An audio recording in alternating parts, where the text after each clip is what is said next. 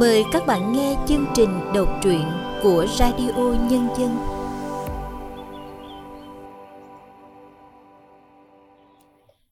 Chào các bạn đang đến với chương trình đọc truyện của Radio Nhân Dân.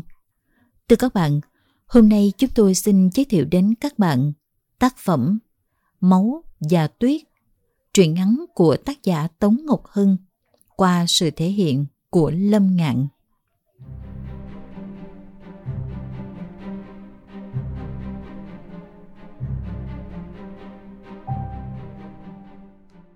Mày để vợ mới cưới ở nhà không sợ à? Lời nói của lão Lìn như gió thổi qua mặt. Pú không để ý, nhưng gió thổi ba lần, Pú thấy lạnh. Biết Pú đón vợ xuống bãi vàng, bọn Cừu Vạn ngót ba chục thằng, kéo đến xem. Pú hãnh diện lắm. Lão Lìn lắc đầu nguầy nguậy. Không được rồi, không được rồi. Sao không được? Lão Lìn chỉ cười. Pú từ chỗ hãnh diện, tự hào, chuyển sang lo lắng. Mà để vợ ở nhà, thực lòng, Pú chưa bao giờ yên tâm cả. Pú xin nghỉ một ngày, hai vợ chồng đi chặt cây về làm một cái lều riêng. Lão Lìn nói, ngày xưa suối Po rất đẹp. Xưa là từ bao giờ Pú không biết, chứ từ lúc đặt chân đến, đã thấy con suối chốc chác, nham nhở và ngầu đục thế này. Hội đào vàng thuê ở đây, mỗi thằng một phương, mỗi thằng một họ, mỗi thằng một tính. Chẳng thằng nào nhường nhịn thằng nào, chẳng thằng nào tin tưởng thằng nào. Tất cả chỉ phục tùng Kha. Kha là ông chủ khá trẻ, tuổi ngoài ba mươi, đối lập với đám Cừu Vạn lam lũ. Kha lúc nào cũng bảnh bao, thuốc thơm, giày bóng nhoáng và ô tô đắt tiền. Đồ ăn thức uống của Kha là do nhà hàng ngoài thị trấn mang vào hàng ngày. Kha không ăn cùng thợ bao giờ. Vào những đợt truy quét, các đội quân khác phải giải tán, kéo máy móc đi, thì quân của Kha vẫn ung dung làm. Lão Lìn bảo, trong lòng đất, dưới suối, đầy vàng bạc và thứ quý giá, nhưng không phải kẻ nào cũng có thể đào lên mà bán lấy tiền.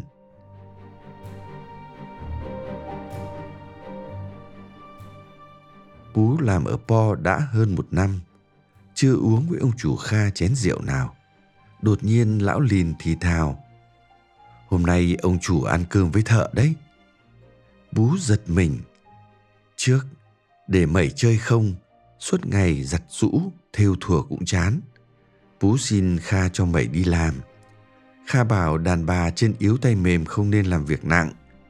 Thấy Pú ỉu xìu, Kha bảo, để mày nấu cơm cho đội của Pú. Mừng quá, có mười hai thằng thợ, cao lương mỹ vị gì cho cam. Một bát canh rau và nồi thức ăn kho mặn thôi mà. Pú thấy vợ vui hẳn. Giờ ông chủ lại muốn ăn cơm do mày nấu là sao?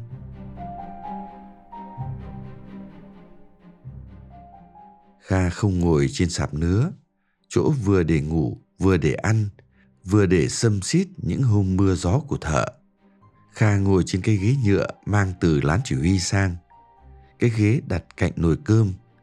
Trước đây, lão Lìn già cả được về trước một tiếng nấu cơm. Sống ăn sống, chín ăn chín, mặn ăn mặn, nhạt ăn nhạt. Cấm đứa nào kêu ca. Lão cũng quần quật từ mở đất dưới máng nước, đến nhợt nhạt cả chân tay rồi. Từ khi mẩy nấu cơm, cơm dẻo canh ngon, mẩy ngồi bên này, Kha ngồi bên kia, cách nhau một cái nồi cơm, hơi bay nghi ngút. Má mẩy ửng đỏ, Kha tươi tỉnh, hào hứng rót rượu mời anh em.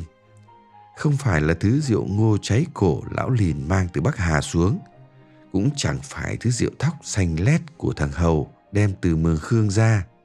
Rượu của ông chủ, rượu có cái tên Tây dài ngoãng. Sao những bản làng xứ họ lại có những tên khó nhớ đến vậy? Tên rượu Pú không nhớ, nhưng vị rượu thì Pú nhớ. Nó rất nặng, rất đậm đà, nhưng lại êm. Trong lúc ngây ngất với thứ men lạ và sang trọng ấy, Pú trộm thấy mắt ông chủ Kha nhìn vợ mình rất khác. không phải cái nhìn trần trụi thèm muốn của mấy thằng Cửu Vạn xa vợ, không phải cái nhìn dò xét cân đong của lão lìn già đã hết tuổi rúc ngực đàn bà, càng không phải cái nhìn ăn sống nuốt tươi của gã kỹ sư phân kim trên nhà máy quặng, bạn của Kha thì thoảng ghé Bãi Vàng. Pú không biết diễn tả thế nào về cái nhìn ấy, chỉ biết nó êm ái lắm, dễ làm người ta say lắm, hệt như thứ rượu trong cái chai thủy tinh đẹp đẽ kia mà Pú đã chót uống rồi.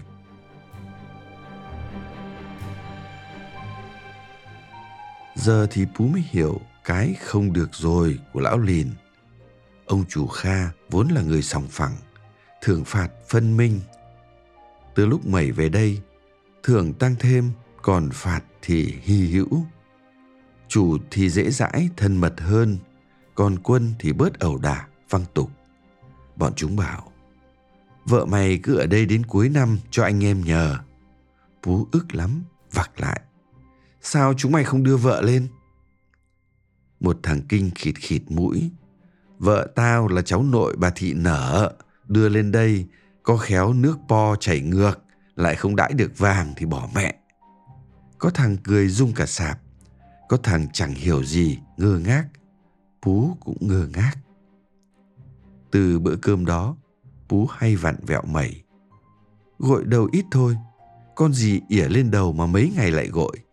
Sao mà tắm nhiều thế hả? Thêu khăn để làm gì? Hoặc củi con đầy ra đấy, đã đun hết đâu mà khuân về cho lắm. Thích lên rừng à? Thích chỗ vắng người à? Có lần Pú còn vô lý. Không cần cô phải nấu cơm dẻo thế này làm gì? Đêm thấy Mày trằn trọc, Pú hỏi, cái bụng mày có ai nhóm lửa rồi phải không? Mày không cãi Pú bao giờ. Mày lam lũ, nhưng trời cho cô cái nước da trắng hồng mịn màng mà bọn con gái ăn trắng mặc trơn, nhàn hạ phải ghen tị. Mày có hàm răng sáng bóng.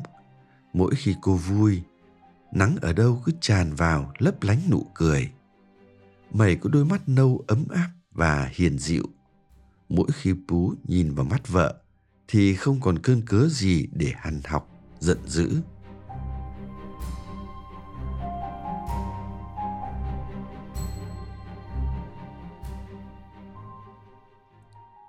Hồi chưa lấy Pú, đám bạn Mày bảo thằng Pú ghen sợ lắm. Bố mày gạt đi, có yêu mới ghen chứ. Kể từ khi làm vợ Pú, Mày con cá mắc cạn. Theo chân chị gái chồng, Mày lên phố bán hàng. Nhiều lần Pú đón đường đánh Mày. Khách mà bênh vực, Pú đánh cả khách. Nhiều khi Mày muốn về nhà mẹ, nhưng nhà mẹ không phải là nơi Mày có thể thích là về được. Không ai chào đón những đứa con gái đã lấy chồng mà còn quay về nhà mẹ. Con mắn bạn Mày bị chồng đánh đuổi về nhà mẹ. Về nhà mẹ thì chị dâu, em dâu hắt hủi. Mắn ăn lá ngón chết. Người nhà làm ma cho mắn qua quýt. Ông thầy cúng vung dao, đốt đuốc, đổi hồn ma đi càng xa càng tốt, để đừng bao giờ quay trở về quấy quả mà hại chết gia súc, gia cầm. Vợ chồng đứa em trai khiêng mắn ra khoảng nương ngô xấu nhất, xa nhất, chôn xuống cái hố nông chừng ba gang tay. Thi thể mắn cũng không có nổi cái hòm dù là gỗ xấu, mà bó trong những mảnh rát nứa non, vừa thấy nắng đã quắt lại. Cái chết của mắn khiến Mày sợ. Về nhà mẹ thì sẽ chết như thế. Thà để Pú đánh, hết cơn ghen là Pú thôi. Đi bán hàng, Pú ghen với khách. Đi rừng, Pú ghen với người đi rừng. Kèm theo cơn ghen là trận đòn giống như đòn thù. Ghen là yêu à? Nhiều đứa con gái giao được hưởng cái tình yêu như thế, chứ không riêng Mày.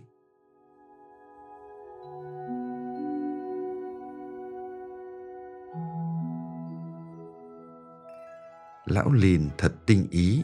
Lão bảo, con Mày có mang thì phải. Pú gật. Đàn bà con gái giao, chả ai khi mang thai lại phải kiêng cữ như cách nói của lão lìn cả. Người giao khác người Mông. Lão lìn khăng khăng, như nhau cả thôi. Mà kiêng kỵ nhất là cái rơi nước mắt. Tính ra trong hai tháng có chữa, Pú làm nó khóc đến hai chục lần rồi. Thì thôi không nói nữa, Pú thôi cái mồm nhưng lại cậy đến cái mắt. Đôi mắt dài nhỏ một mí, núp dưới tán lông mày xanh um rậm rì. Mắt ấy mà lườm xéo, mày run bần bật. Có lúc Pú đá chơi cái thúng, đá từ chỗ nọ sang chỗ kia rồi lại đá vào chỗ cũ. Có lúc Pú kéo dây củi đang cháy dở trong bếp ra, soi lên mặt mày. Mày nhắm mắt lại, nước mắt rơi. Nước mắt rơi trong tay áo hay rơi vào chỗ vắng vẻ thì được, chứ rơi mà để người khác nhìn thấy là ăn đòn. Pú cấm mày làm việc gì, nói câu gì để người khác thương hại. Nhà Lý Ôn Pú giàu nhất nhì ở bản, nhưng Lý Ôn Pú là con ngựa bất kham nên mới rời bản đi làm ăn xa thế này. Pú đi chỉ vì ông Tần, bố Pú, nói rằng thằng đàn ông chỉ ăn cơm nương nhà mình, uống rượu bếp nhà mình, không khôn được. Ở Bãi Vàng, Pú là thằng ăn chơi nhất đám Kiểu Vạn. Pú hay ứng lương đi thị trấn chơi, ăn uống cho thỏa, sắm này sắm nọ, kể cả việc vung tiền nếm thử mùi da thịt đàn bà tứ xứ, xem nó có khác gì da thịt con gái Dao không. Từ khi đón vợ xuống đây, Pú để thời gian canh vợ. Pú có những tưởng tượng rất quái đản, rằng mày sinh ra một đứa con trai có gương mặt giống ông chủ Kha như đúc. Giống từ khuôn mặt vuông vức đến hàng râu quai nón, đến cái nốt ruồi to đùng ngay dưới cằm mà lão Lìn bảo đó là nốt ruồi vinh hoa phú quý. Pú còn chuẩn bị sẵn những hình phạt cho mày nếu cô sinh ra thằng bé như thế. Phải phạt như thế mới bỏ. Thấm thoát cũng đã cạn ngày cạn tháng. Đội quân Đào Vàng tạm thời trả lại sự bình yên cho suối Po để về nhà ăn Tết. Mày cũng đã chửa sang tháng thứ sáu. Trong tiệc liên hoan chia tay, Pú lại uống với Kha mấy chén rượu. Và đây cũng là lần cuối cùng Pú cho Kha nhìn vợ mình bằng ánh mắt ngọt ngào, ấm áp và chút thương cảm như thế. Pú kéo tay mày đi như chạy ra khỏi thung lũng. Mày biết vợ chồng cô sẽ không bao giờ trở lại con suối này, Bãi Vàng này nữa. Lý Ôn Pú là người nghĩ gì làm nấy, bất gì bất dịch.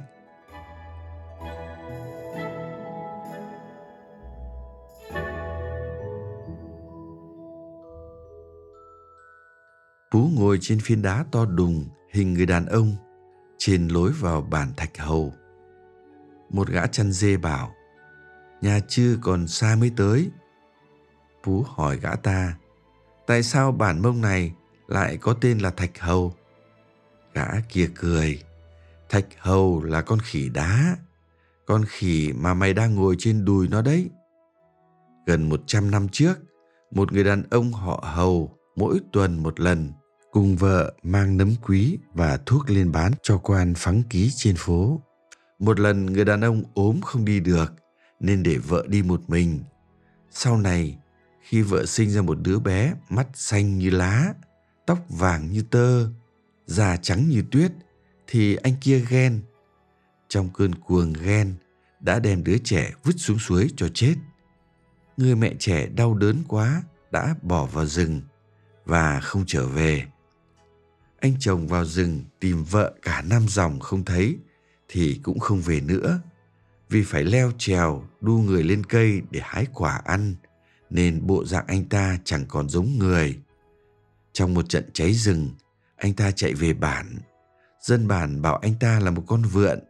Họ nói rất nhiều gái đẹp vùng này bị quan phắng ký bắt về hầu hạ. Có bao nhiêu đứa trẻ mắt xanh, tóc vàng ra đời, nhưng chưa có ai lại ác với những đứa trẻ vô tội như thế cả. Anh ta thấm thía nỗi cô độc khi bị dân bản hắt hủi nên bỏ ra tảng đá đầu bản, ngồi ngóng vào rừng. Đêm ấy, tuyết rơi trắng cả một vùng. Tuyết rơi ba ngày ba đêm. Anh ta chết cóng, hóa thành con khỉ đá. người dân vùng này gọi luôn là bản Thạch Hầu. Thạch Hầu còn có nghĩa là người họ Hầu, hóa đá. Nghe gã chăn dê kể xong thì Pú bỏ ý định đến nhà Trư để xin con về. Người Mông không dễ gì trả lại cho hắn đứa con hắn ruồng rẫy từ thuở lọt lòng cả. Pú vẫn nhớ như in hôm mẩy sinh con. Không như những người đàn bà khác nằm để sinh, mẩy đứng, còn bà đỡ lom khom ở dưới. Những người bố trẻ khác, thường thì đầy tháng con mới dám về. Đằng này được ba hôm, Pú đã sấn sổ chui vào buồng đòi xem mặt thằng bé. Trời đất, tay chân Pú đã rụng rời. Cái khuôn mặt kia, cái nốt ruồi trên cằm kia là của Kha. Pú không nhớ lúc say đã làm gì. Khi tỉnh, Pú thấy mặt vợ bầm dập, mũi và mồm sưng vèo, rỉ máu. Thằng bé vừa khóc, vừa giật mình thon thót. Một hôm, tỉnh giấc rượu, thấy mẩy bầm dập, ngơ ngác một mình trong xó giường. Pú hỏi, nó đâu rồi? Mẩy khẽ mở miệng, cho rồi. Cho ai? Mẩy không nói. Lúc ấy mẩy nói, có lẽ Pú đã đi tìm và ném thằng bé xuống suối như cái thằng gã họ Hầu kia. Rồi thì ông giời muốn trị hắn, biến hắn thành con chó, con ngựa đá cũng được. Thấy Pú về không, mẩy không dám hỏi. Bụng mừng mừng, mẩy giống như cái cây trồng trong vườn nhà Pú. Đẽo, vạc, bẻ cành, tuốt lá, cây không chết, cũng không tự đi đâu được. Chỉ khi nào có người chán, người nhổ lên mới chết. Pú chưa chán mẩy, cô lại có mang. Cô sẽ sinh cho nhà họ Lý đứa bé khác. Đủ tháng, đủ ngày, mẩy sinh một đứa bé kháu khỉnh bụ bẫm. Cũng như lần trước, được ba hôm, Pú đòi xem mặt con. Lạ chưa, vẫn cái nốt ruồi đen nhánh của thằng Kha trên cằm thằng bé. Ông Tần nghe Pú nói thế thì vác chài ra suối. Mùa này suối cạn khô, có gì mà chài. Mẹ Pú thì ra chuồng, dắt trâu đi. Trâu no rồi vẫn phải đi. Em trai Pú lại càng không dám can anh trai, không chừng lại mắc tội gian díu với chị dâu. Em dâu thì vội vàng cõng con đi đâu đó. Chẳng ai dám bênh mẩy cả. Ở nhà này, Pú muốn mưa thì mưa, muốn nắng thì nắng.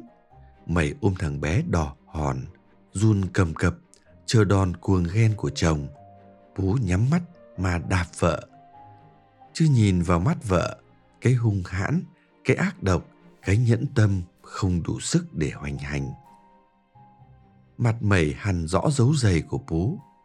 Mẩy rên rỉ, ông trời ơi, con có làm gì sai trái đâu. Pú cười nhạt, tao hỏi mày, tại sao cả hai đứa lại có cái nốt ruồi của thằng Kha? Nhà này không ai chấp nhận cái nỗi nhục cha gà con vịt. Tao cũng không chấp nhận. Cái bụng mày chưa quên nó chứ gì. Tao sẽ cho mày biết cách phải quên như thế nào. Pú lại giơ chân lên. Tiếng bước chân hối hả đến gần cửa. Mẩy đưa mắt ra ngoài cầu cứu. Thì ra là mẹ chồng mẩy đã quay về.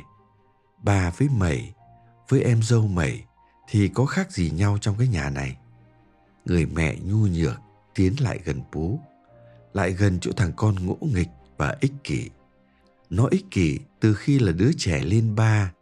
Đồ chơi của nó không một đứa trẻ nào dám chạm vào. Những bài hát mà nó thích không đứa trẻ nào dám hát trước mặt nó, kể cả các em. Lớn lên một chút, những dao, những cuốc, thứ gì của nó không ai dám dùng, kể cả bố mẹ. Nó đi chăn trâu, cỏ chỗ nào tốt nhất cũng là của nó.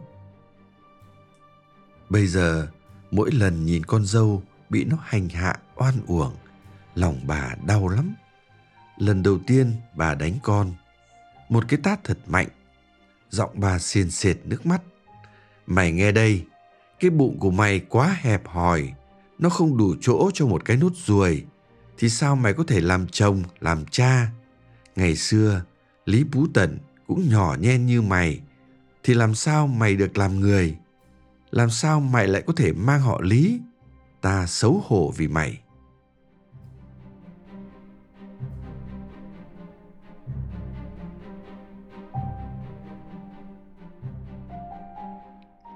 Ông Tần bảo, mấy mươi năm lại có một lần tuyết rơi dày đến thế. Người ta đi tìm trâu bị vùi, chết trong tuyết. Họ Lý đi tìm người. Đã hết một ngày dài đằng đẵng, tuyết vẫn tới tấp rơi xuống không dừng. Cả nhà về, suýt xoa bên lửa. Mẩy vẫn đứng ở cửa. Con dâu, vào nhà đi, ốm mất thôi. Chưa thấy Pú, con chưa vào nhà được. Mẩy quàng thêm một cái khăn và chạy ra ngoài trời. Lần này Mẩy đi xa hơn, ra tận khúc suối ngày trước, nơi Pú ngỏ lời với cô. Cả một dòng suối trắng xóa những băng tuyết. Trên mỏm đá to nhất, ai đó đã khéo nặn tuyết thành dáng một người đàn ông đang ngồi ủ rũ. Nhớ đến lời Pú nói trước khi bỏ đi, rằng thà chết hóa thành con khỉ đá còn hơn là sống mà nhìn thấy cái nốt ruồi. Mẩy cất tiếng gọi, không ai trả lời cô. Toàn thân Mẩy cũng trắng phau phau vì tuyết. Mẩy khẽ bò lên tảng đá, dùng hai bàn tay cào tuyết. Những đầu ngón tay Mẩy sưng vù, tứa máu. Những giọt máu đỏ cặp tuyết vội vàng tím lại.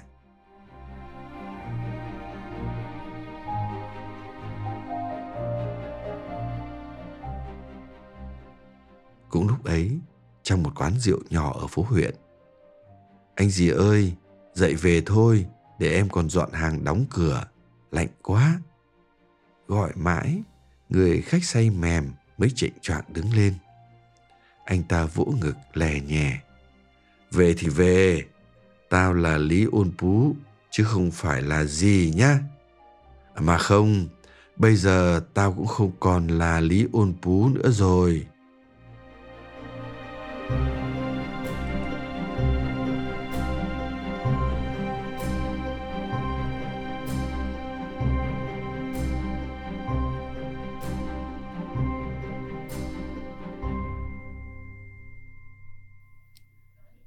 Các bạn vừa nghe xong truyện ngắn Máu và Tuyết của tác giả Tống Ngọc Hân qua sự thể hiện của Lâm Ngạn. Sau đây, chúng tôi mời các bạn cùng nghe nhà văn Võ Thị Xuân Hà có đôi lời chia sẻ về tác phẩm này. Mày để vợ mới cưới ở nhà không sợ à? Lời nói của lão lìn như gió thổi qua mặt. Pú không để ý, nhưng gió thổi ba lần, Pú thấy lạnh. Mới có mấy câu đầu chuyện, Tống Ngọc Hân đã khiến người đọc như tôi cảm thấy lạnh người rồi. Lại còn có máu đỏ và tuyết trắng. Càng đọc, lại hóa ra kẻ đáng ghét lại không phải ông chủ đào vàng tên Kha với đám thợ đào vàng thuê ở đây. Mỗi thằng một phương, mỗi thằng một họ, mỗi thằng một tính. Chẳng thằng nào nhường nhịn thằng nào, chẳng thằng nào tin tưởng thằng nào. Tất cả chỉ phục tùng Kha. Kha là ông chủ khá trẻ, tuổi ngoài ba mươi, đối lập với đám cửu vạn lam lũ. Càng đọc, lại càng thấy cô vợ tên Mẩy không phải lén lút, mơ mộng, hão huyền. Cô phục tùng và trung thành với chồng một cách ngoan cường, chấp nhận sự hành hạ vô lối của Pú, một kẻ ích kỷ và mông muội. Rừng Đại Ngàn kể cũng thật nhiều huyền bí, và mãi vẫn là sự huyền bí đến lạnh người. Hóa ra đám thợ đào vàng cũng có trật tự và nhân tâm của họ. Họ chỉ cần Mẩy nấu cơm ngon, có Mẩy ông chủ Kha lại cởi mở hơn với đám thợ. Có Mẩy dường như Đại Ngàn đẹp hơn, vàng luôn lấp lánh trong tâm hồn đáng thương của những con người mải miết tìm vàng. Tập tục và lối sống của người vùng cao được Tống Ngọc Hân dùng những từ, những câu đơn giản, không cần phải diễn tả mỹ miều, cũng toát lên không khí, hình ảnh núi rừng. Ngay cả cái ghen cũng rất núi rừng. Đêm thấy Mẩy trằn trọc, Pú hỏi, cái bụng mày có ai nhóm lửa rồi phải không? Mày không cãi Pú bao giờ. Mày lăm lũ, nhưng trời cho cô nước da trắng hồng mịn màng, mà bọn con gái ăn trắng mặc trơn, nhàn hạ phải ghen tị.